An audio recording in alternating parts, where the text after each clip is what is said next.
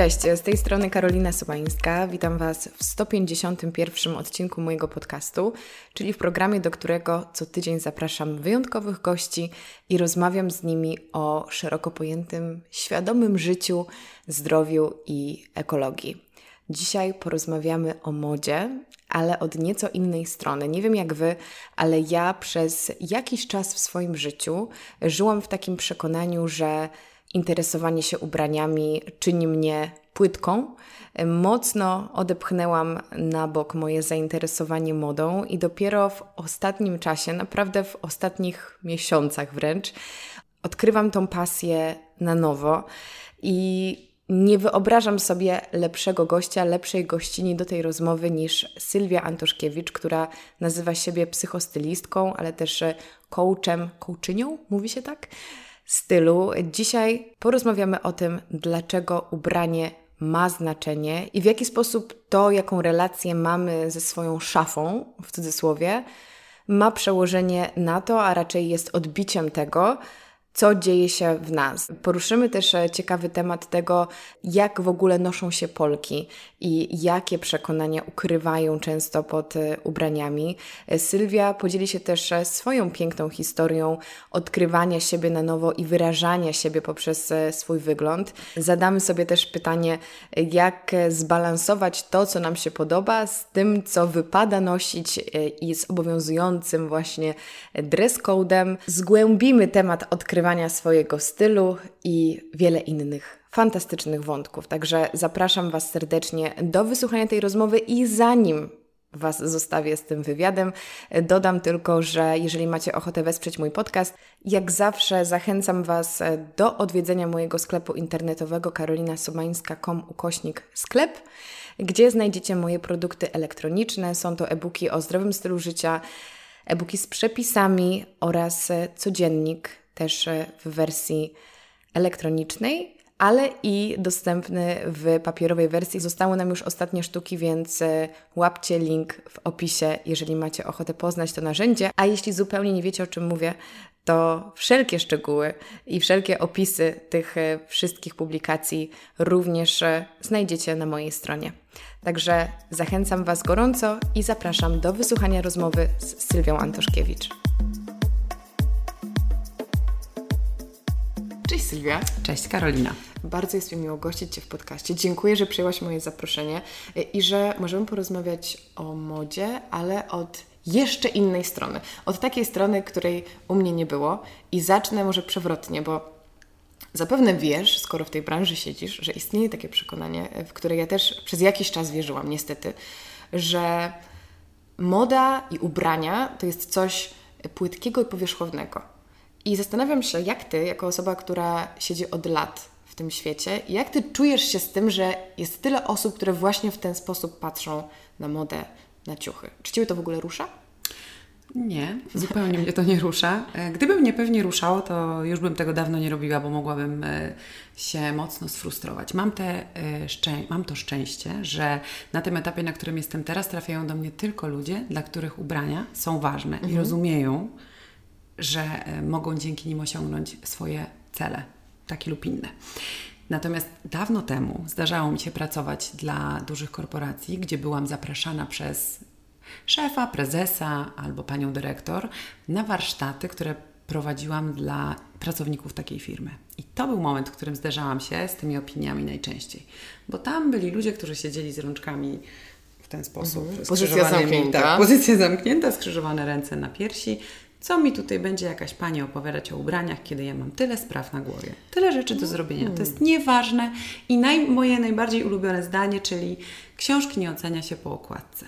A ja się z tym zupełnie nie zgadzam mhm. i nigdy nie zgadzałam, bo kupiłam mnóstwo wspaniałych książek oceniając je po okładce. Więc jakby no to oczywiście duży skrót. A powiedz mi w takim razie, dlaczego ubrania mają znaczenie i dla kogo mają? Dla tego, kto je nosi, czy dla tego, kto ogląda? Jestem na 100% pewna, że dla wszystkich to mm -hmm, ma znaczenie. Mm -hmm. W dodatku e, większość osób sobie nie zdaje sprawy w ogóle, że to znaczenie ma. E, kiedyś w Stanach zostało przeprowadzone takie badanie, które potwierdziło, to zrobił je pan doktor Mosley. Mm, to badanie potwierdziło, że każdy chociaż on się teraz troszeczkę odżegnuje od tych badań, natomiast ja ich używam jako, jako takiego przykładu, bo to jest bardzo jeden do jeden e, pokazujące, jak ten temat wygląda, że każdy z nas, nieważne czy jest, czy, czy dużo zarabia, czy mało mhm. zarabia, czy pracuje na kasie w Tesco, czy jest bardzo wysoko postawionym gdzieś pracownikiem dużej kancelarii prawnej, każdy z nas poświęca dokładnie tyle samo czasu, żeby ocenić Cię w aż 11 kategoriach. I wow. potrzebuje na to tylko 7 sekund.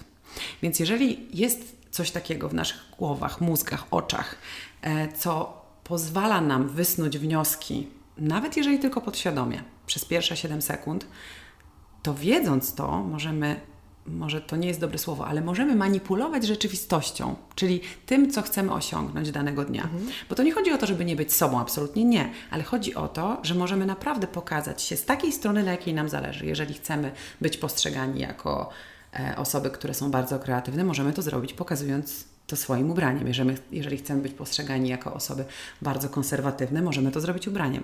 Jako osoby mm, bardzo przedsiębiorcze, też możemy to zrobić ubraniem. Więc jeżeli wiemy, że to ma taką moc przekazu i, i pozwoli nam tak naprawdę te pierwsze kilka kroków przeskoczyć susem, to czemu nie? Bo oczywiście, mhm. że to, co mówimy, to, co mamy w głowach, jest bardzo, bardzo ważne, ale ten pierwsze wrażenie, to magiczne pierwsze wrażenie możemy zrobić lub też nie. Wszystko zależy od nas. Ale zapewne też zastanawiałaś się nad tym w swojej pracy, jakby skąd to się wzięło, że my trochę Mm, wyparliśmy to, że ten wygląd ma znaczenie. ja sama nawet mówię o sobie, bo mówiłam Ci to przed, przed nagraniem, że ja też przez lata próbowałam sobie wytłumaczyć, że to, jak wyglądam, to w co jestem ubrana, jest nieistotne, bo liczy się to, co mam do powiedzenia i wręcz nie chciałabym jakoś afiszować się swoim wyglądem, e, bo to, co w środku, e, samo się obroni. Jakby też się nabrałam na tę narrację, ale ciekawi mnie, czy ty też obserwowałaś to na swoich na przykład klientach, czy no w ogóle ze swojego doświadczenia, dlaczego my tak bardzo nie chcemy przyznać, że ten wygląd jest dla nas istotny? Co nas tak blokuje? Wiesz co, ja bym nie generalizowała, że to dotyczy wszystkich. Mhm. Jeżeli mm, to na pewno dotyczy wielu osób, z którymi pracowałam i ja cały czas mówię, że ja się opieram na próbie, e, która już jest naprawdę dosyć obszerna mhm. w kontekście mojej współpracy z indywidualnymi klientami i to zawsze jest związane z tym, czego zostaliśmy nauczeni. To nie jest tak, że sama na to wpadłaś. Mm -hmm, to nie jest tak, że to się wzięło z ciebie. To jest wypadkowa tego, jak byłaś wychowana, w jakim domu dorastałaś i rzeczy, których słyszałaś. I to, co ja robię z moimi klientami, to jest takie delikatne tak jakby rozwarstwianie tej cebulki, która ma na sobie różne e, skórki i które bardzo często nie są tym, co faktycznie dana osoba o czymś myśli. My rozmawiamy tylko i wyłącznie o ubraniach. Oczywiście jest tak, że w pracy z klientami dotykamy innych tematów też, które są gdzieś powiązane z tym, jak myślimy o sobie. Bardzo powszechne jest to, co mówisz, że kobiety, szczególnie atrakcyjne dziewczyny, atrakcyjne kobiety, były delikatnie często gaszone w dzieciństwie. Na zasadzie, no dobrze, to wystarczy, że jesteś ładna, tym się nie przejmuj. Więc ona na przykład, taka dziewczyna mogła myśleć sobie, o nie, nie, ja nie chcę być postrzegana jako ładna, ja chcę być mądra. Więc tak mhm. jakby ta narracja się mogła wziąć stąd. Mogło być też zupełnie odwrotnie. Czyli dziewczynka była po prostu cały czas przez rodziców, czy rodzinę, czy ciotkę nawet, bo to wystarczy naprawdę jeden raz usłyszeć od kogoś bliskiego rzecz pod tytułem: No tak, ty, ty może nie jesteś zbyt urodziwa, ale jesteś mądra.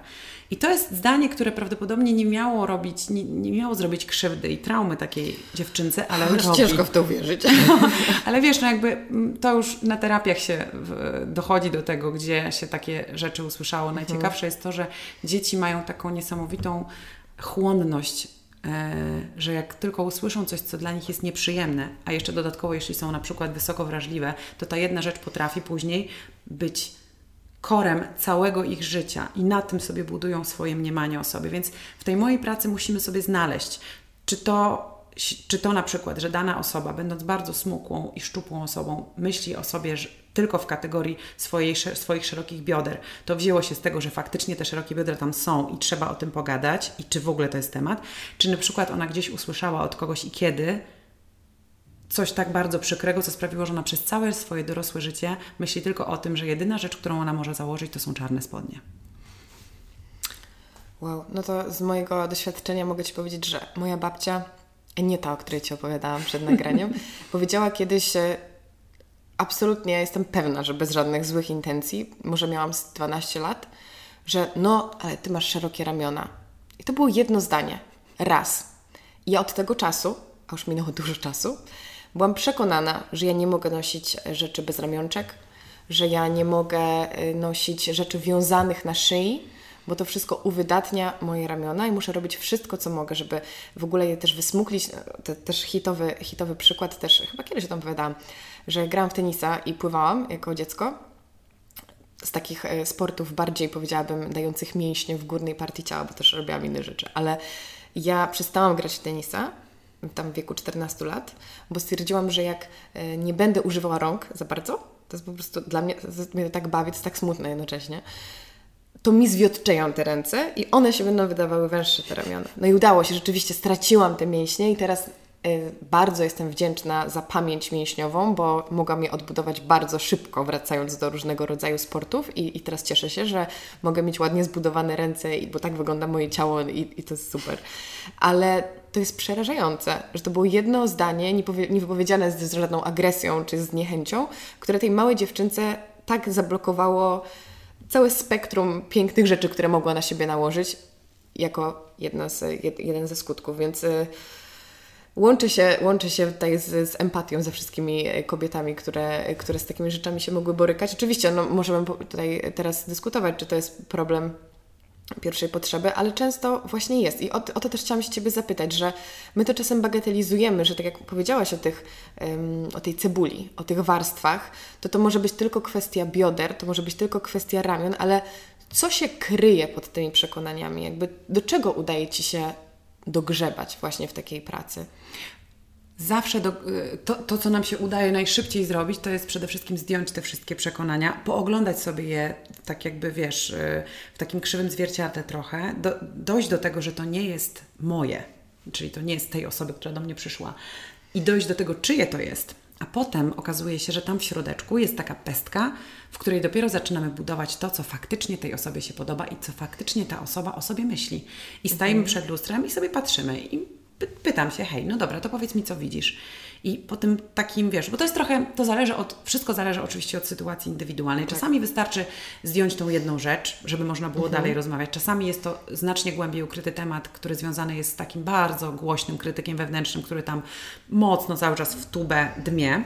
A więc to wszystko zależy od tego, na jakim dana osoba jest etapie, ale zawsze jest tak, że ja po prostu staram się być takim neutralnym lustrem, które pokazuje moimi oczami każdej osobie, wszystko, co ma w sobie unikalne i co warto podkreślać. I to, co staram się robić, to nigdy nie mówić o tym, że coś chcemy ukryć. Czyli mhm. nawet jeżeli taka osoba przychodzi do mnie i widzimy, że faktycznie jest tak, że więcej zbiera w biodrach, bo ja nawet mhm. w swoich kwestionariuszach zawsze zadaję to pytanie. Jeżeli, jeżeli ty jesz, to gdzie ty jesz najpierw. Mhm. Jeżeli nie wiem, jeżeli tracisz, to gdzie? To są wszystko pytania, które mają na celu mm, przede wszystkim odpowiedź, zadanie sobie tych pytań. To też jest ważne, żeby. E, I to czasami jest tak, że pierwszy raz dziewczyny sobie zadają takie różne pytania, ale później patrzymy w ten taki neutralny sposób. Dlatego dla mnie o wiele fajniejszym, milszym określeniem jest. Mm, e, body neutrality, mhm. od tego body positivity, bo ja wolę, żeby dziewczyny potrafiły patrzeć na siebie, moje klientki, patrzeć na siebie prawdziwym wzrokiem i określać, jak jest i co widzimy, i zastanawiać się nad tym, jak to podkreślić. Jak to podkreślić, a nie jak to schować. I sama ta zmiana narracji wystarczy na początku, żeby zacząć budować pozytywny obraz siebie. Po prostu. Więc jakby zawsze tam jest pozytywny mm -hmm. obraz siebie mm -hmm. potem. Zawsze, bo inaczej nie jesteśmy w stanie iść dalej, nie byłybyśmy w stanie.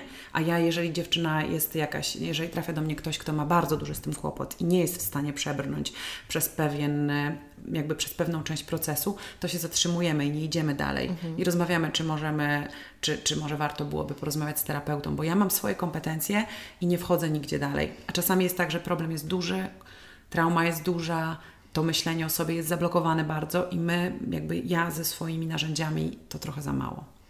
Ale powiedz mi, co tam za magia się dzieje, że, że my poprzez odblokowanie takiej jednej małej rzeczy i nagle poprzez ubranie siebie w, w taki sposób, który nam się podoba, stwierdzamy, że jesteśmy teraz szczęśliwsze, że tobie mówią klientki, że ich życie się zmieniło jakby na czym polega ten proces i ten, jakby ten fenomen tego zjawiska, że to jest coś tak po, pozornie niewielkiego, a jakość życia może nam się tak tak znacznie poprawić?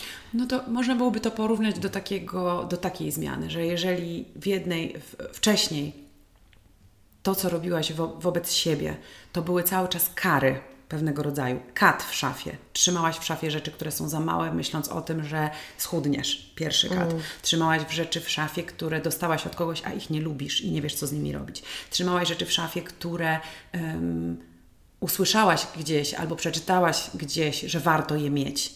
I efekt jest taki, że masz szafę pełną nie swoich rzeczy, szafę pełną niepewności, szafę pełną decyzji, które nie do końca były Twoje. I kiedy zamieniasz to na sytuację, w której w Twojej szafie są rzeczy, które Ty wybrałaś, które Tobie się podobają, na widok których Twoje serduszko zaczyna drżeć i masz ten efekt e, radości mhm. związany z tym, że patrzysz na swoje rzeczy, nawet jeżeli ich nie jest dużo. Więc jeżeli zakładasz coś na siebie, co sprawia Ci radość, to po prostu zaczynasz czuć się lepiej. I oczywiście między tym, co powiedziałam najpierw, a między, między jedną szafą a drugą jest jeszcze ten proces, w którym po prostu uczymy się siebie lubić, bo jeszcze do miłości jest trochę e, dalej, ale to mhm. jest jakby pierwszy krok w tym, żeby siebie lubić, bo zaczynasz siebie doceniać za to, że tą decyzję podjęłaś Ty, że to podoba się Tobie. Dostajesz tak zwaną sprawczość w rączki dostajesz swoją. Myślisz sobie, ale to ja zrobiłam, to nie mama, to nie mój facet, to nie przyjaciółka mi wybrała, to ja, to ja. Więc to jest takie, te, to jest właściwie bardzo proste, bo to są te małe decyzje, które zaczynasz podejmować sama, zaczynasz sobie więcej, bardziej ufać, bo usłyszysz od kogoś, że hej, jak fajnie wyglądasz. Oczywiście można pomyśleć, że nie robimy tego oczywiście dlatego, żeby ktoś nam mm -hmm, mówił mm -hmm. komplementy, ale to zaczyna działać, to po prostu samo się dzieje, więc jeżeli Ty robisz to dla siebie i chcesz się czuć dobrze w swoich ubraniach, bo wiesz o tym, że to jest klucz do dobrego stylu, jeżeli wiesz o tym, że robisz to dla siebie, a jeszcze zdarzy się tak, że ktoś kto jest dla Ciebie ważny, to zauważy sam z siebie i powie Ci, hej kurczę, ale masz, coś się zmieniło. Bo często jest tak, że samo ubranie powoduje w naszym procesie, że samo ubranie powoduje, że zaczynasz mieć większy błysk w oku, mhm. że zaczynasz po prostu błyszczeć cała, bo się, zaczynasz ze sobą dobrze czuć. No to jest taki, widzisz, dużo małych procesików, które składają się na, ten, na tą całą transformację. Dlatego ja o wiele bardziej wolę to słowo transformacja niż metamorfoza i mówię o tym ciągle i wszędzie, że, okay. że po prostu metamorfoza. Czym to się różni? No, dla mnie, mhm. bo być może, tak, są, tak. być może się nie różni dla większości mhm. osób niczym. Dla mnie właśnie jest to ta różnica, że metamorfoza to jest trochę coś na chwilę. Mhm. Mam poczucie, że to jest coś tymczasowego, że to jest tak jak... Działanie, efekt. Tak, że kojarzy mi się to z tymi standardowymi sprzed lat programami telewizyjnymi, gdzie przychodziła dziewczyna albo para, dostawali ubrania, stawali przed lustrem i mówili: Wow, to nie ja zupełnie. Mhm. I dziewczyny, które to robiły, robiły dobrze i te osoby wyglądały naprawdę ładnie i wszystko się jakby zgadzało, tylko kłopot był taki, że po dwóch czy trzech miesiącach te osoby wracały do tego, co nosiły do tej tak. pory, bo nie rozumiały, co się stało. Mhm. Tylko o to chodzi. Tutaj nie ma oceny w kontekście tego, że ktoś je źle ubrał, brzydko, czy w ogóle nie. Chodzi o to, że nie wytłumaczył im tego, dlaczego im się to podoba, dlaczego to zrobiły, co spowodowało to, że się mogą czuć gorzej lub lepiej w tym. A ja właśnie więcej czasu poświęcam na przepracowywanie w środku tych wszystkich historii, po to, żeby na końcu, nawet jeżeli nie, nie dużo ubrań się pojawia w szafie, czasami jest tak, że nie pojawia się nic nowego, po prostu mhm. czyścimy to z tych rzeczy, które nam szkodzą, a zostają te rzeczy, którymi uczymy się zarządzać. I nadal jest tak, że wow, okej, okay, super, to ja teraz wszystko rozumiem i zaczynam korzystać w 100% ze swoich zasobów, które już w szafie mam. I to jest transformacja, mhm. bo ona dotyczy zmiany myślenia o sobie, o powolnego transformu, albo szybkiego, bo czasami to są e, historie, które się dzieją od tak. Wszystko naprawdę zależy. E, więc tym się różni ta transformacja, o której ja mówię, od metamorfozy, która jest na chwilę. Ale zgodziłabyś się z takim stwierdzeniem, że nasza relacja z naszą szafą, z naszymi ubraniami odzwierciedla naszą relację ze sobą? Że tak naprawdę to wszystko jest o naszej relacji ze sobą, z naszym ciałem? Tak, bardzo pięknie to ujęłaś, dziękuję. To jest dokładnie to, że jakby wszystko tak naprawdę jest, y, ca całe my jesteśmy wizytówką swojego życia.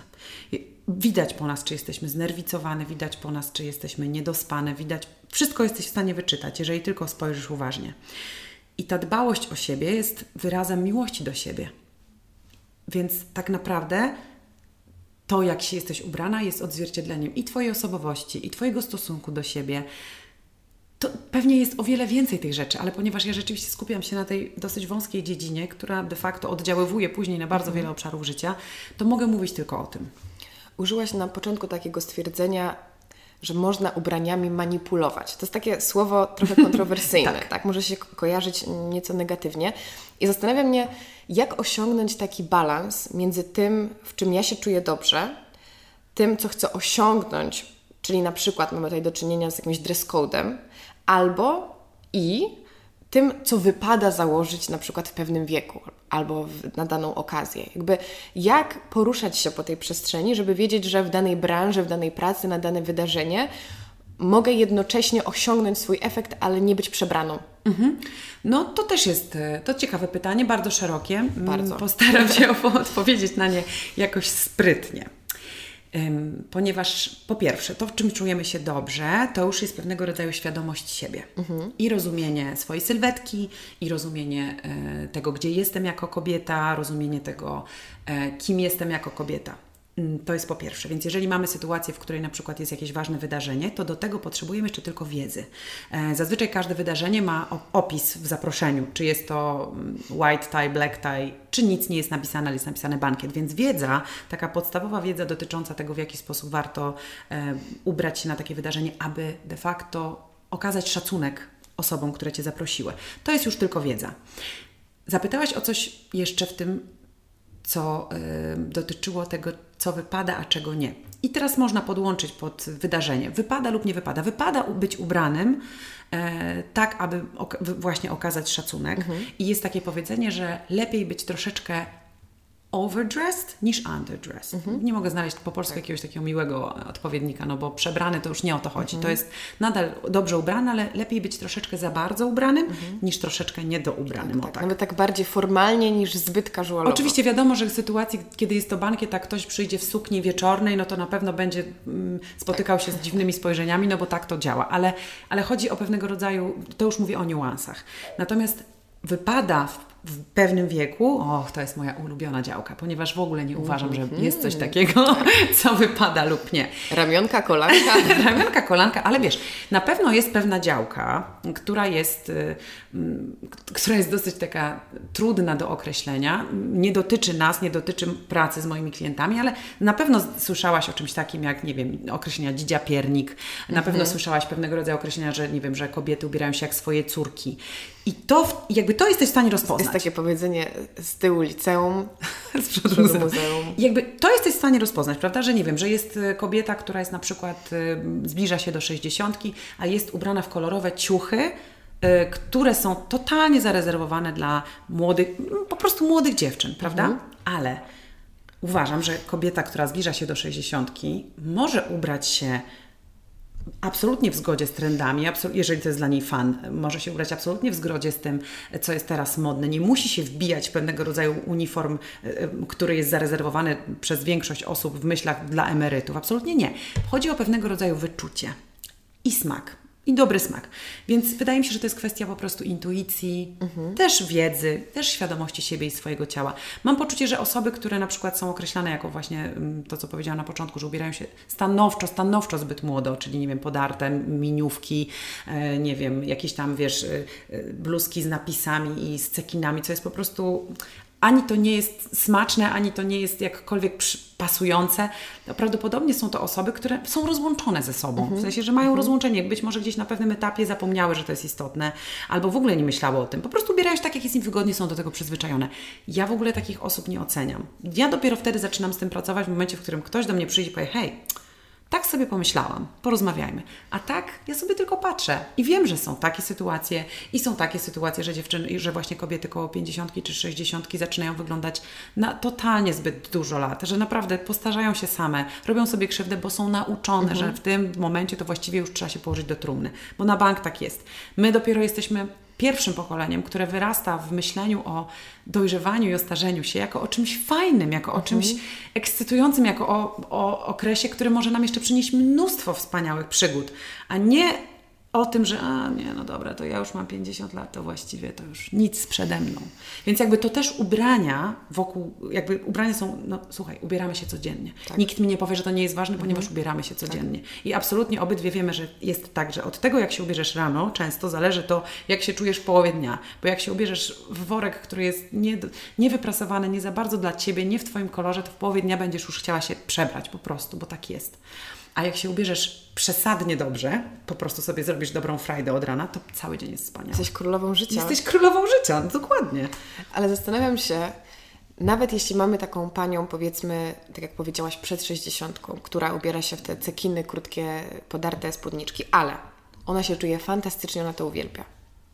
No właśnie, Zostawiamy więc nie to. mi oceniać, zostawiamy to. Zostawiamy to. Dlatego, że naprawdę, bo to jest tak, że są. Ja dopiero wtedy zaczynam myśleć o tym, że jest temat, kiedy ktoś mi zada pytanie. Mhm. Hej, co ty o tym myślisz? I zaczynamy rozmawiać. Ja też nigdy nie powiem, ej, wiesz co, uważam, nie znając osoby, pierwszy raz ją widzę, sobie powiem, wiesz co, no nie, uważam, że powinnaś się przebrać. Ja to obserwuję, ogólnie obserwuję, yy, właściwie moja praca polega na obserwacji, więc ja obserwuję mm, podróżując, mm, teraz coraz mniej, ale może znowu wrócimy do tego, natomiast podróżując po świecie, obserwuję kobiety i patrzę sobie właśnie na to, w jaki one sposób się czują w tym, jak są ubrane, bo to, to jest dla mnie najważniejsza em, część mojej pracy. To samopoczucie, więc naprawdę zdarza się tak, że te kobiety wyglądają świetnie, bo się czują świetnie i nic nam do tego. Okej, my wiemy po prostu, hej, no dobra, hmm, tak całkiem szczerze, hmm, no, no można byłoby to troszeczkę jakby w drugą stronę podkręcić, ale co, nic mi do tego. Jeżeli ta osoba jest szczęśliwa, świetnie się czuje, Tak. nic mi do tego. Ale czy też, jak już nawiązałaś do, do podróży, czy kojarzysz jakąś nację albo jakąś kulturę, która Twoim zdaniem jest takim świetnym przykładem właśnie kobiet, które tak dobrze się w sobie noszą i, i czują się pewne siebie i te ubrania to podkreślają? Włoszki. Absolutnie tak. Włoszki zawsze. E, Włochy to, są, to jest właściwie kraj, w którym nieważne, czy pojedziesz na prowincję, gdzie po prostu masz rodzinną atmosferę i kolację do rana, czy jesteś e, w Rzymie, czy jesteś gdzie, w jakimś dużym mieście, to po prostu najpierw ja czuję zapach, ponieważ Włoszki kochają się perfumować, więc czuję zapach, potem idzie ona, a dopiero potem zwracam uwagę na to, w co jest ubrana, bo tak mi się najbardziej kojarzy, że faktycznie nie jest tak, że zwiedziłam całe Włochy, ale tam, gdzie byłam, widziałam przeróżne kobiety i one po prostu niosą to, co na sobie mają założone w taki sposób, że nie masz absolutnie żadnych wątpliwości co do tego, że to jest dokładnie to.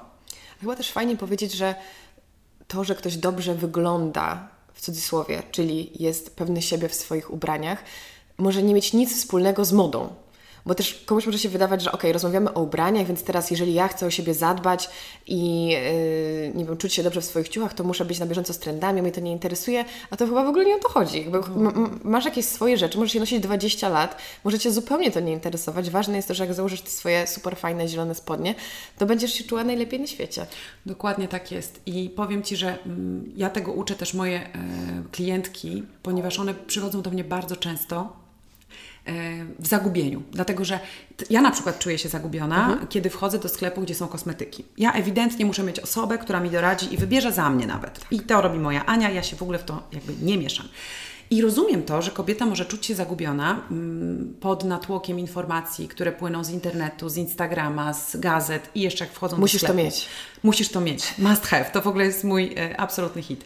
Więc one się czują zagubione, one nie wiedzą, co się dzieje. I już abstrahując od tego, że są rozłączone ze sobą i nie wiedzą, co im się podoba do końca, ale ponieważ ona to założyła i ona to założyła i w tym fajnie wygląda, to może ja też będę. Więc one przychodzą do mnie zagubione. I pierwsze, co robimy, to rozmawiamy o tym, że to w ogóle nie jest o modzie. Moda jest zabawną, zabawą, moda jest y, trochę takim jakby kolejnym stopniem wtajemniczenia, ale dopóki nie wiesz, co się Tobie podoba, dlaczego, w czym się dobrze czujesz, jaką masz osobowość stylu, która teraz z tych osobowości, bo mamy ich kilka, jest dominująca, to nie jesteś po prostu w stanie i nie ma to sensu sięgać po trendy, bo one będą w Twojej szafie wisieć z metkami, jak, tak jak się to dzieje bardzo często. Więc najpierw sobie poznajemy siebie, najpierw się bawimy takie właśnie przyjemne odkrywanie tego, co tak naprawdę nam w duszy gra, a dopiero później zastanawiamy się, czy właściwie moda ma dla mnie jakiekolwiek znaczenie. Naj, najczęściej nie ma, ale ponieważ jakby nie mamy też, to nie jest tak, że jesteśmy odłączone od mody, że się jesteśmy w stanie od niej oddzielić grubą kreską. Nie, bo nawet klasyki tak zwane, czyli coś, co e, nie ima się mody, zawsze jest w modzie, ponieważ jeżeli mm, chcesz sobie kupić e, na przykład w danym sezonie klasyczny kaszmirowy sweter, to on będzie tak skrojony, jak akurat jest e, to w trendzie. On będzie miał akurat taką formę, jaka jest mm, tak jakby dopuszczalna przez sklepy, bo wszystkie marki działają trochę w zgodzie z tym, co się dzieje na świecie i jakby nikt nie pozostaje głuchy na trendy, czy też tak jakby em, nie pozostaje e, niegłuchy, jakie to chciałam powiedzieć, e, nie pozostaje odporny. Mhm, że jednak jest tak, że nawet jeżeli mówisz o tym, że, nie, że moda dla Ciebie nie ma do końca znaczenia, to inspirujesz się. Tak. Tu widzisz coś nowego w architekturze, tak. tu widzisz coś w technologii nowego, więc jakby to działa na nas, tak czy inaczej te inspiracje na nas wpływają. Tak, też ludzie, których mijamy na ulicy czy billboardy, to też kreuje nasz gust, mimo że, że sobie nie zdajemy z tego sprawy. Oczywiście, ale nie musisz być i w dużej większości naprawdę moje klientki nie są i nie chcą być ofiarami mody tak zwanymi one chcą rozumieć, dlaczego jest im dobrze w tym, a w tym nie. One chcą rozumieć, dlaczego w czymś czują się źle. Nie wiem, czy znasz taką sytuację, że zakładasz coś na siebie, stajesz przed lustrem i mówisz, no nie, no nie, w ogóle nie. Ale tak. jak Cię ktoś zapyta dlaczego, to nie umiesz tego mhm. powiedzieć. Więc to, co ja robię, to uczę. Ja Ci powiem dlaczego. Dlatego, dlatego i dlatego. Jest takie... A, i nigdy więcej po to nie sięgasz. Nie wiem, mhm. może znasz takie historie, że na przykład mm, kupu... może miałaś kiedyś takie, że sięgałaś cały czas po tą samą rzecz, że jakby wchodziłaś do sklepu i patrzyłaś ciągle w to samo miejsce i sięgałaś po to samo, sięgałaś po to samo. I był moment, kiedy miałaś w szafie kilka podobnych do siebie rzeczy, ale nie do końca je lubiłaś, nie do końca wiedziałaś, co tu się wydarzyło, no tak. więc tego się uczymy. Tak. Więc ta robota tak naprawdę moja jest o tyle ciekawa, że to nie jest myślenie o modzie, patrzenie na, wiesz, kolorowe gazety. To jest po prostu budowanie świadomości, dotyczącej Twoich nawyków zakupowych, Twoich wyborów, skąd one się wzięły, czy one są Twoje, czy ta rzecz, po którą sięgasz kilka razy tą sama, to w ogóle, czy to jest coś, co Ty kiedyś wybrałaś, czy kiedyś ktoś Ci powiedział, że w tym dobrze wyglądasz, tak jak, nie wiem, Tobie powiedziała babcia, że masz szerokie ramiona. I to na tyle zostaje, że na przykład właśnie taka osoba myśli, że ma szerokie ramiona, więc kupuje sobie cały czas bluzki, które to chowają, a ja mówię, hej, ale to trochę nie o tym. I szukamy, mhm. i szukamy, i szukamy. To jest dla mnie tak fascynujące, bo widzę tyle porównań do innych sfer życia. Mówiłam Ci o tym, zanim zaczęłyśmy nagrywać, że na przykład też w kontekście zdrowego odżywiania, ja się z tym spotykam bardzo często, właśnie, że my szukamy tych gotowych rozwiązań. Chcemy mhm. wiedzieć, jaki jest jadłospis. Mhm. Zamawiamy sobie catering, dlatego że chcemy, żeby ktoś za nas podjął tę decyzję, a tak naprawdę tylko my wiemy, po czym będziemy się czuć najlepiej, po czym nasze trawienie będzie e, działało, co nam poprawi humor. I tak jak powiedziałaś, właśnie bardzo mi się podoba to, że właśnie nie każdy musi wejść na ten poziom trendowy i to nawet nie znaczy, że to jest jakiś wyższy poziom, tylko po prostu inny poziom tak. i możecie to zupełnie nie kręcić. Tak samo nie każdy musi teraz kręcić majonez z aquafaby, czy różne jakieś tam nowinki kulinarne testować w restauracjach, bo możecie to w ogóle nie interesować. Masz swoje ulubione dania, które sobie tam dobierasz w zależności od sezonu, y, ale przynajmniej czujesz się dobrze i to Ci smakuje i jesteś zadowolony. Więc y, tak dochodzę do wniosku, że to wszystko jest o tym samym, czyli właśnie o tym powrocie do siebie, ale myślę, że też warto, jak już powiedziałyśmy trochę o modzie, o stylu, zdefiniować w ogóle czym jest styl jako taki, i od razu dodam drugie pytanie, żebyś mogła to pięknie połączyć sprytnie, tak jak przed chwilą. Bo ty jesteś coachem stylu. Tak. To jest pojęcie, które jest bardzo nowe. Zakładam, że dla wielu osób enigmatyczne. Więc wyjaśniając styl, wyjaśni nam też, kim jest coach tego stylu.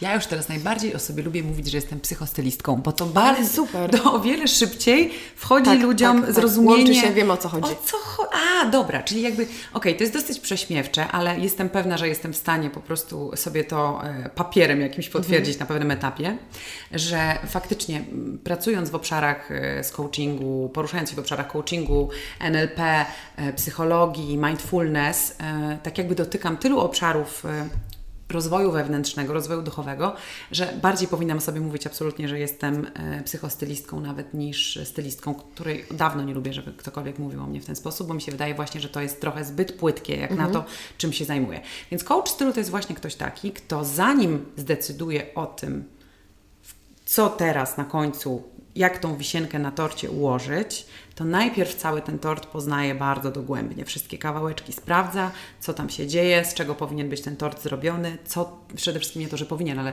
z czego jest zrobiony. I dopiero na końcu jest decyzja dotycząca tego, jak ten tort ubrać.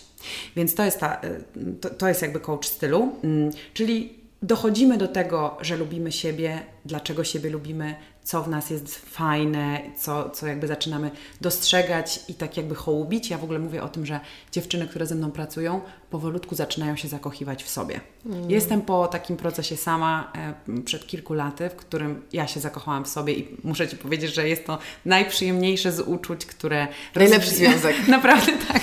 Budowanie związku ze sobą e, jest tak jakby też dla mnie podstawą budowania związku z innymi ludźmi, więc to jest to, nad czym my pracujemy. Dlate, dlatego, jest, dlatego tym się różni coach stylu na przykład od na przykład bycia stylistą czy też kostiumografem. Natomiast czym jest dla mnie styl w tej pracy? No bo myślę, że definicji stylu jest mnóstwo, mhm. natomiast to, to, co ja robię i to, co dla mnie ma największy sens i znaczenie, to to, że styl to jest coś, co wy, wypływa z wewnętrznych potrzeb, pragnień i tego, co naprawdę lubimy. Czyli musimy sobie najpierw dać prawo do tego w ogóle, żeby powiedzieć, że to jest moje albo nie, albo że to mi się podoba lub nie, a nie to, co wypada, to, co się podoba wszystkim, to, co się podoba tak. większości, to, co się podoba mojej mamie. Więc to pierwsze da, da, danie sobie prawa do tego, żeby powiedzieć, że to jest dla mnie. I stamtąd wypływa ten prawdziwy styl. Bo kiedyś Karolina Cwalina zapytała mnie, czy każdy musi mieć swój styl. I ja jej odpowiedziałam bardzo szybko, że po prostu każdy go ma. Duża większość ludzi nigdy się nad tym nie zastanawia, po prostu sobie żyje. I jeżeli jest szczęśliwa, jest im dobrze, to super. Część ludzi się nad tym zastanawia, drąży, sprawdza. Część po prostu ma to naturalnie wgrane w system, tak jak, nie wiem, inni ludzie mają inne rzeczy wgrane i po prostu w sposób naturalny wybierają rzeczy, w sposób intuicyjny, mają ładne połączenie ze sobą i nigdy nie mają z tym kłopotów. I wszystko tak naprawdę dotyczy tego stosunku mhm. do siebie i relacji ze sobą. Ale skoro powiedziałaś, że był taki moment, kiedy się w sobie zakochałaś, tak pięknie ujęłaś, to oznacza, zakładam, że był ten moment, kiedy ta miłość może nie, nie kwitła tak bardzo. No, więc, oczywiście. Więc jestem ciekawa, jeżeli chcesz się podzielić, jakby mhm. jak też, e, w którym momencie Ty się zorientowałaś, jak duże jest połączenie naszego wyglądu, wizerunku, ubrań właśnie z tym, co tam się dzieje w środku? No, mój proces był długi. E, ja o sobie czasami mówię, że jestem wyjątkowo tempa w niektórych tematach, jeśli chodzi o mnie. I myślę, że to w ogóle dotyczy każdego. Znasz na pewno totalnie, to, że totalnie. jesteśmy w stanie doradzać innym, e, a mamy ze sobą niepoukładane mhm, tematy. Mhm. I to dotyczy różnych obszarów życia. Ja miałam zawsze tak, że potrafiłam e, ubrać każdego bardzo szybko zorientowałam się w pracy stylist, będąc stylistką, mm, właściwie już 20 lat temu zorientowałam się, że potrzebuję... Czyli w przedszkolu, no. zorientowałam się, że e, potrzebuję trochę więcej narzędzi do tego, żeby trochę głębiej tam wejść. Moje przyjaciółki nazywają mnie psychologiem osiedlowym. No wszystko się zgadza. Ewidentnie miałam predyspozycję do tego, żeby doradzać ludziom i w kontekście szafy i jeszcze w oparciu o to, żeby tam pogrzebać troszkę we wnętrznościach. Ale ponieważ nie miałam kompetencji i nie miałam narzędzi, no to działałam troszkę po omacku intuicyjnie chyba nieźle to wychodziło. Jakby mhm. to się toczyło, rozwijało powolutku, bardzo taki. E, jak to powiedzieć, organiczny sposób. Ja jednocześnie pracowałam zawsze w. To, to nie była przez długi czas moja praca główna, tylko ja zawsze pracowałam w jakichś korporacjach związanych z ubraniami i to się toczyło przez wiele, wiele lat. I ten moment, w którym ja odkryłam, e, że coś jest nie tak i może warto byłoby najpierw pogrzebać w sobie, to było oczywiście coś, co już Ci mówiłam przed nagraniem, co ja nazywam beautiful distraction, że po prostu wszystko ci spada na głowę i albo jakby musisz wtedy się zorientować, czy to jest moment, w którym wszechświat daje ci naprawdę do zrozumienia, hej, już naprawdę dłużej tłuc cię nie będę po głowie, teraz ci wszystko rozwalę i jak mm -hmm. się mhm. nie zorientujesz, że coś jest nie tak, no to już sorry. Więc ja miałam taki moment, kiedy mm, zaczęłam rozstawać się z tatą mojego dziecka. Moi rodzice zaczęli się rozwodzić, e, moja wspólniczka ode mnie odeszła i to była tak gigantyczna destrukcja na wszystkich polach. Jeszcze okazało się, że Moja marka jest zadłużona, którą wtedy prowadziłam. No, działo się po prostu wszystko, co możesz sobie mhm. wyobrazić, żeby sprawić, że, że jesteś rozdeptana na taki pyłek. Tak, tak. Mówisz też o tym, to pięknie to nazwałaś, bo użyłaś słowa beautiful, ale ja znam stwierdzenie rock bottom. Okej. Okay. No to beautiful tak naprawdę jest dlatego, że z tych wszystkich kryzysów, z tych wszystkich rozpadów zawsze powstają przepiękne mhm. rzeczy. Tam, gdzie spłonie las, powstaje piękna łąka. Tam, rozumiesz, jakby to, dlatego ja używam tego piękno, bo też to jest takie trochę przestawianie sobie mózgu na pozytywne słowa, tak. które de facto określają coś, co naprawdę mnie wtedy totalnie zmiotło. I miałam wtedy do wyboru albo iść w zaparte i być, być ofiarą tej sytuacji i mówić, a bo ona jest zła, bo mnie zostawiła, albo mój, bo on jest zły, bo się nie dogadujemy, bo moryjcy są źli. Bo... I mogłabym iść ten tryb ofiary, albo po prostu stanąć przed lustrem i powiedzieć, dobra, hej, co tu się w ogóle dzieje? Co, co to ma wspólnego ze mną? Jak? Mhm. Kim ja tutaj jestem? I po prostu zupełnie trywialnie poszłam na terapię, bo już nie byłam w stanie dłużej um, dźwigać tego sama. I pamiętam moją terapeutkę pierwszą, która powiedziała, co? Te wszystkie kulki, które miałaś nad głową, w końcu ci spadły na głowę. Bo, I to tak jest. My mm. po prostu przez dużą większość życia dźwigamy nad sobą, nad sobą, na wyciągniętych rękach wszystkie sprawy dotyczące życia. Dziecko, partner, praca, tam, gdzie się dzieje źle. Cały czas to nosimy. Stwierdzam, nie, nie, ja jeszcze pociągnę, jeszcze dam tak. radę, jeszcze to dźwignę. Zamiast po prostu zdjąć to, popatrzeć, obejrzeć, rozłożyć. Trudno, najwyżej się rozstać, najwyżej coś skończyć, najwyżej od czegoś odejść, ale wiesz, w tym momencie tej mojej destrukcji to było tak silne i tak, na tak wielu polach, że ja po prostu nie miałam innego wyjścia. Ja po prostu stanęłam już pod ścianą i musiałam się z tym wszystkim zmierzyć. Więc to był początek. I potem się nagle okazało, że ja w ogóle nie myślę o sobie jako kobiecie, tylko myślę o sobie jako mężczyźnie, chłopcu. Tak. To wyszło mi w takich małych ustawieniach e, na ludzikach e, Playmobil, co zabawne. Potem wyszło mi, że mam gigantyczny problem ze swoją kobiecością, właśnie dlatego, że uważam, to było moje przekonanie, oczywiście nie moje, ja sobie musiałam odkryć czyje, ale to nie było moje przekonanie. Twoje nabyte. Moje nabyte przekonanie, że kobiety w sukienkach, a już różowych, to są po prostu głupie. A już kobiety, które są w relacji, w której mężczyzna zarabia, nie daj Boże, więcej niż one, to już w ogóle są idiotki.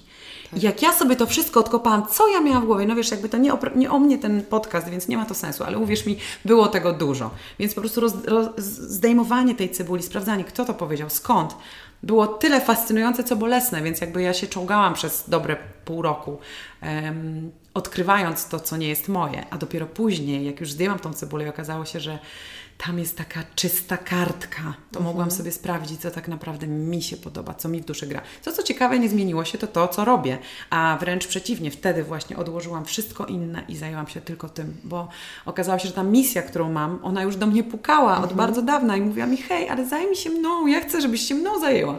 A ja cały czas, nie, nie, nie, ja tu muszę być w pracy, ja tu, ja tu korpo, ja tu wyjazdy, ja tu coś tam. To jest taka poboczna rzecz, jest okej. Okay. A to się okazało, że trzeba wszystko odwrócić, więc... Mm, to był początek tego całego dobra, które się dzieje i oczywiście zrobiłam kilka terapii, potem zaczęło mnie to fascynować w kontekście pracy z moimi klientkami, więc jeszcze sobie mhm. zrobiłam kilka terapii, które były już um, niby pod kątem tylko pracy z nimi, ale oczywiście też mnie przetargały po prostu e, po podłodze, co było wspaniałe, bo myślę, że dzięki temu jestem tym, kim jestem dzisiaj i, i mam takie myślenie na temat życia, świata, siebie i miłości do siebie, jakie mam. Nie wiem, czy obie mamy alergię, czy obie płaczemy. Coś w połowie.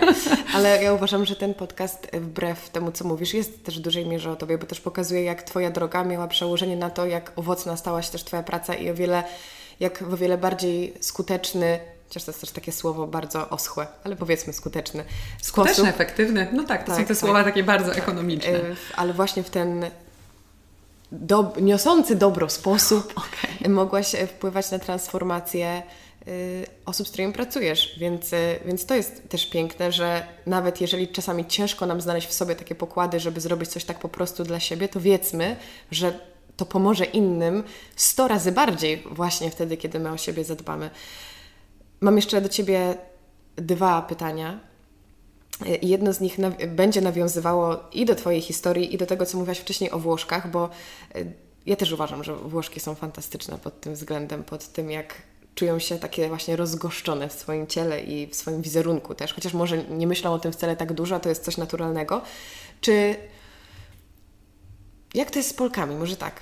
Czy, czy Polki potrafią się ubierać, to jest głupie pytanie. Czy Polki rozumieją swoją szafę? Czy Polki czują się dumne ze swojego ciała? Jakby też obserwując kobiety, z którymi pracujesz, czy doszłaś do pewnych generalnych wniosków? Czy w ogóle warto stawiać takie, takie tezy na temat tego, jaka jest nasza relacja z naszą garderobą? Mm.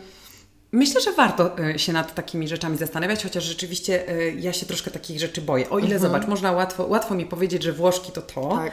mimo tego, że tak naprawdę o wiele mniejsza jest tak, to tak, próba. Tak. E, to jest ciekawe. To jest no? ciekawe, prawda? Że Włoszki są takie, Brytyjki są takie i jestem w stanie to wszystko powiedzieć. A jeśli chodzi o Polki, w związku z tym, że właśnie naprawdę dużo o nich wiem, mhm. to już trochę się boję. Natomiast to, co mogę powiedzieć na pewno, że my, nie wiem jak jest w innych krajach akurat, ale wiem jak jest u nas, że na pewno Wszystkie byłyśmy, przynajmniej moje pokolenie i pokolenia e, jeszcze starsze, byliśmy wychowywani w bardzo specyficzny sposób, czyli na grzeczne dziewczynki, które nie powinny się wychylać, które mm. lepiej, żeby milczały i takie powiedzonko, które jest dla mnie najbardziej bolesne, które słyszę cały czas, to jest pokorne ciele dwie matki z się. Takiego powiedzonka nie, nigdy rodzice nie mówili chłopcom, zawsze mówili dziewczynkom. I to, co ja robię z moimi dziewczynami, klientkami, kobietami, które do mnie przychodzą, nieważne czy mają 50, 60 czy 30 lat, to jest odklejanie tych powiedzonek, tych przekonań mam, tatusiów, że to dziewczynki mają być ładne i się nie odzywać, a chłopcy mogą być odważni. Zobacz, to jest najprostsza rzecz. Do chłopców mówi się baw się dobrze, a do dziewczynek uważaj mówi uważaj na siebie. I to są, to tak. jest to, gdzie zaczyna się moja praca. I ja dzięki temu myślę sobie, że będę miała pracę do końca życia, ponieważ jest nas tak dużo, tych dziewczyn, które zostały w ten sposób wychowane, że jeszcze trochę potrwa, zanim się otrzepiemy z tych wszystkich niepotrzebnych ograniczeń, które na nas podakładali rodzice, bo byłyśmy wychowywane na służebnice. Zresztą mhm. widzisz, słyszysz, to teraz jest o tym bardzo głośno i dlatego mogę powiedzieć, że Polki zostały w ten sposób wychowane i teraz od nas zależy, w jaki sposób będą wychowywane małe Polki, które dopiero się rodzą, które się niedawno małe urodziły. Polki. Takie słodkie Małe Polki. No ja mam akurat syna, co naprawdę przez długi czas myślałam, że to jest dobrodziejstwo, ze względu właśnie na to, co słyszałam od moich klientek, bo myślałam sobie, że byłabym, miałabym duży kłopot i nie wiem, czy umiałabym tak szybko wyjść ze swoich standardowych, takich, wiesz, to są kulturowe, tak, społeczne tak. ograniczenia, pewnego rodzaju uwarunkowania, które my teraz zdejmujemy mechanicznie z siebie. Tak. To jest trudne, więc jeżeli tylko, zresztą przed, przed naszą rozmową rozmawiałyśmy o tym, że nawet dziewczyny w Twoim wieku cały czas jeszcze idą tym tak, tropem. Powielają te schematy. Powielają te schematy, mimo tego, że mają dwadzieścia kilka lat. Więc jakby ile pracy przed nami, żeby, więc jakby ja misję moją mam i naprawdę rączki, szczękawki zakasane i, i pracy jest dużo, bo wiem jak to zmienia życie. Wiem jakie to jest uwalniające.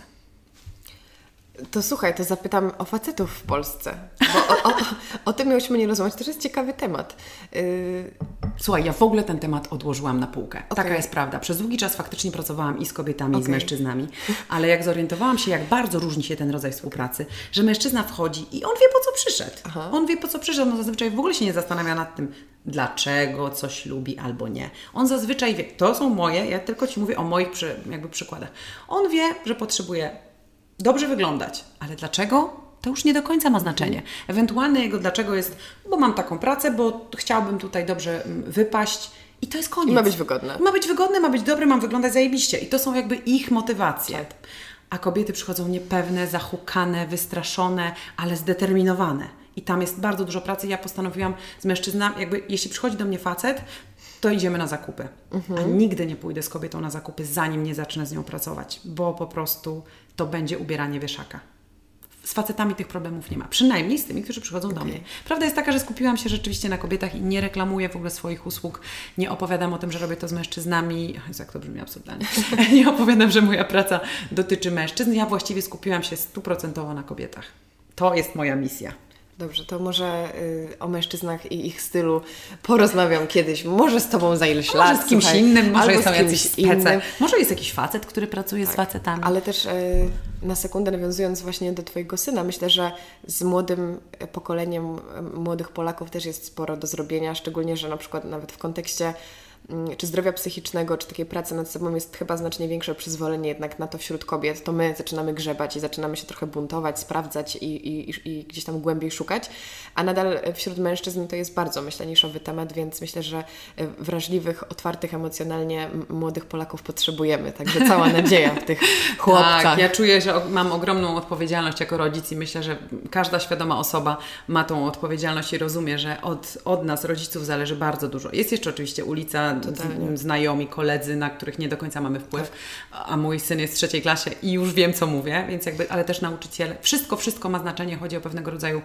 e, uważność i świadomość i bycie obecnym przy dziecku mm. i po prostu współistnienie i współpracowanie przy tym, w którą stronę e, światopogląd dziecka zaczyna się budować, bo mnie na przykład, to jest oczywiście temat na, na kolejny podcast i pewnie już nie ze mną, ale chodzi o to, bo ja tym ekspertem nie jestem, ale COVID pokazał, jak bardzo wrażliwe i delikatne są te dziecięce główki i serduszka mm. i jak bardzo trzeba tego pilnować i, i być przy dzieciakach i je bardzo, bardzo kochać i wspierać, żeby później one potrafiły wspierać swoje kobiety, choć mówię teraz o chłopcach, żeby potrafili wspierać swoje kobiety i żeby nie dopuścić do sytuacji, w której te kobiety są tak niepewne swoich wyborów w kontekście swojego ciała i ubrań. Ojej, pozdrawiamy wszystkich rodziców. Ja nie jestem mamą jeszcze, e, ale bardzo podziwiam wszystkie osoby, które podejmują się wychowywania dzieci, bo jest to ogromna odpowiedzialność, ale też chyba piękna y, przygoda, więc myślę, że.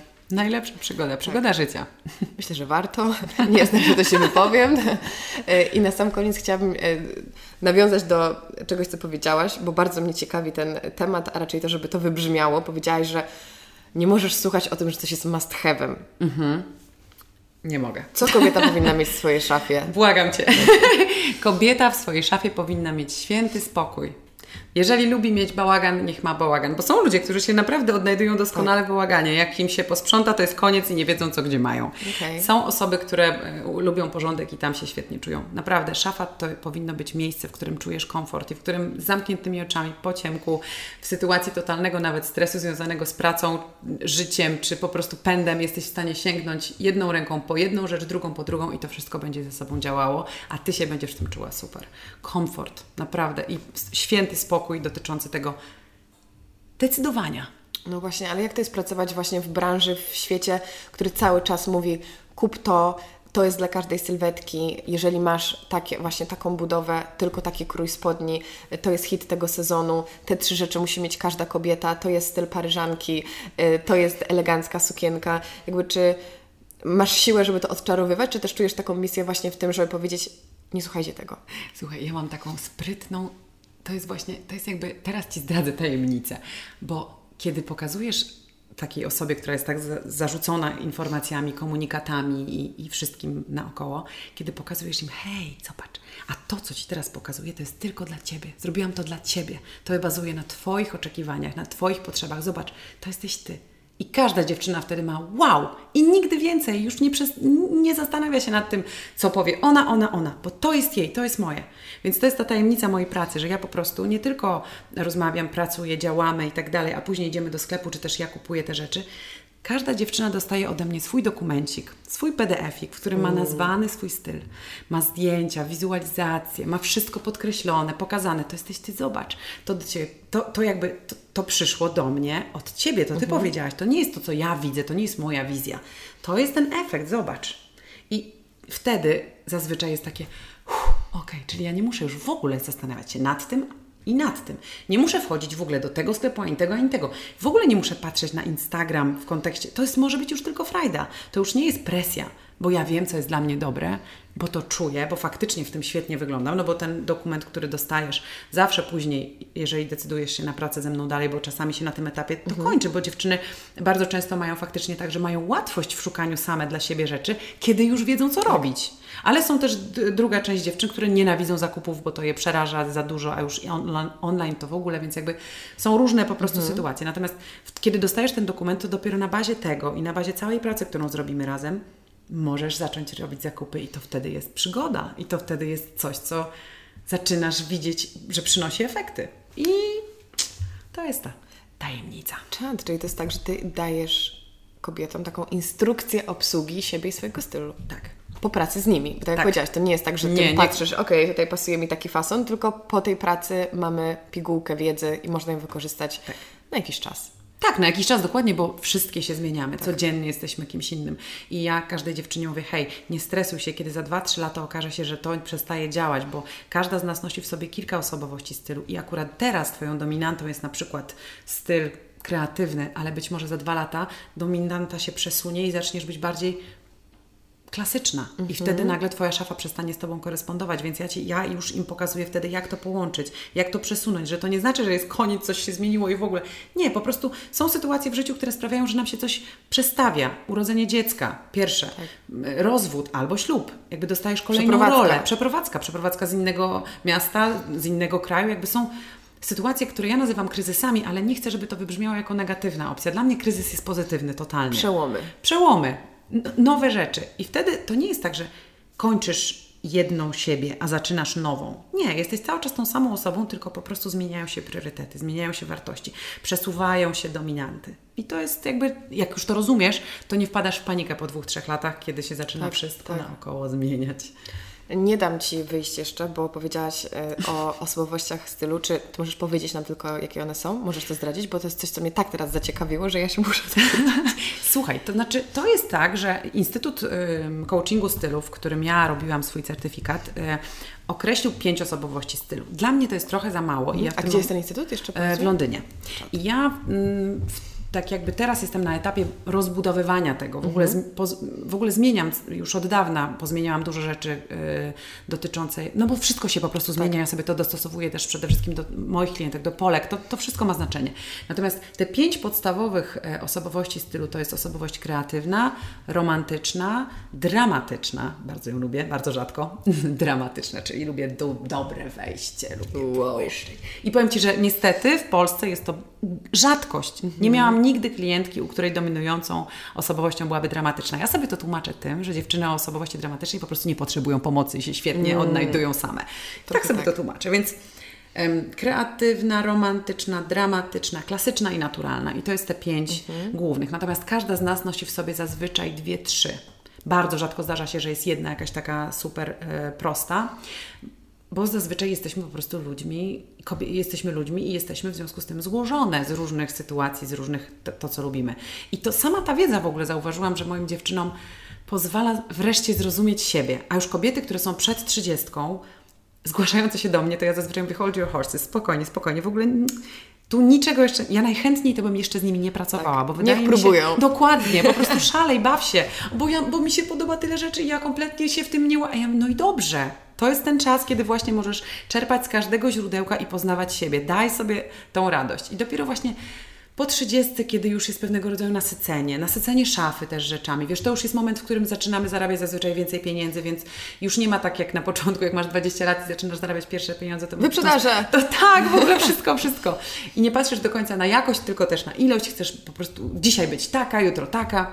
Po 30 już to się zaczyna tak powolutku e, stabilizować. E, po 40 jeszcze inne wchodzą e, powody i motywacje, więc e, właściwie rzeczywiście 90% moich klientek to są kobiety po 30. I nie pamiętam o czym mówiłam i dlaczego.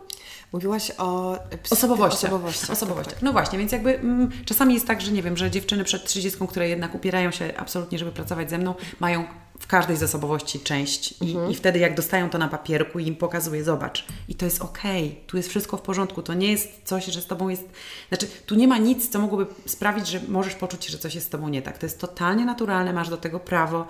Baw się dziewczyno. Ale rzeczywiście zdarza się tak, że potrzebują bardziej wsparcia dotyczącego sylwetki. Bardziej potrzebują wsparcia Mhm. Fasonów. dotyczącego. Tak, fasonów. Bardziej potrzebują wsparcia dotyczącego mm, tego myślenia o sobie, bo jednak tam jest dosyć duży chaos. Więc jakby nie odmawiam, Mhm. ale często zniechęcam na początku, próbuję przynajmniej. Czasami się udaje, czasami nie i, i super, no. To powiedz nam, jak można się z Tobą skontaktować i czy w ogóle przyjmujesz też e, klientów? Właściwie zauważyłam, że od dwóch lat każda praca przychodzi do mnie przez Instagram, więc zapraszam na mój Instagram, Sylwia Antoszkiewicz. E, W tym momencie właśnie e, opracowuję nową formułę współpracy z klientami indywidualnymi. E, Będę o niej mówić od sierpnia. W tym momencie nie przyjmuję nowych klientów, bo to byłoby przyjmowanie ich właśnie w oparciu o formułę, która teraz funkcjonuje. Natomiast Chciałabym ją zmienić, bo długo już nad tym pracuję w tej formie i widzę pewnego rodzaju braki i widzę e, pewnego rodzaju potrzeby, które e, mają moje klientki i też chciałabym unormować swój czas pracy, bo e, po prostu rzeczywiście jest tak, że chętnych jest bardzo dużo. Więc na pewno teraz zapraszam do obserwowania i, i słuchania, bo na pewno będę o tym niedługo mówić. Jak będzie wyglądał nowy proces i w jaki sposób będzie można się e, na to zapisać. Na pewno to się będzie działo w sierpniu i e, cała, cały nabór ruszy w sierpniu, tak żebyśmy mogli zacząć pracować od września. Wspaniale. Sylwia, bardzo Ci dziękuję. Mam nadzieję, że wszyscy już obserwują. Życzę Ci wszystkiego dobrego. Życzę Ci opatentowania swojej własnej formuły ponad tą akademicką, e, londyńską, bo uważam, że Twoja misja jest wspaniała i oby było więcej takich osób, bo te zmiany są bardzo, bardzo potrzebne i cudownie się z Tobą rozmawiało. Wszystkiego dobrego. Bardzo dziękuję za zaproszenie. Mi też się z Tobą cudownie rozmawia, jak zresztą e, wiesz, bo nie jesteśmy tutaj od pół godziny, ani od godziny, tylko trochę dłużej. Dziękuję, zapraszam. Wszystkich zachęcam do zajrzenia do swoich szaf i do swoich serc. Dzięki. Dzięki. Bardzo Wam dziękuję za wysłuchanie tego odcinka. Jak zawsze przypomnę, że podcast ukazuje się w każdy poniedziałek o 7 rano. Możecie go posłuchać na Spotify, na iTunesie i na YouTubie, gdzie jest dostępny w wersji wideo. Po więcej treści podcastowych zapraszam Was na Instagrama Karolina Sobańska i jeżeli e, słuchacie podcastu ochoczo i często, zachęcam Was e, do wystawienia mu recenzji w aplikacji podcasty, czyli na iTunesie możecie zostawić mu wybraną liczbę gwiazdek, napisać kilka miłych słów opinii. To mi bardzo pomaga, to promuje podcast i ja zawsze wychodzę z założenia, że jeżeli ja coś e, lubię i uważam za wartościowe, to chcę się tym dzielić z innymi. Na Spotify możecie podcast zaobserwować, na YouTubie zasubskrybować kanał, tam również jest przestrzeń do komentowania, ale po dyskusję, na dyskusję, do dyskusji zapraszam Was na mojego Instagrama Karolina Sobańska. Także dzięki wielkie za wysłuchanie tego odcinka i do usłyszenia już za tydzień. Cześć!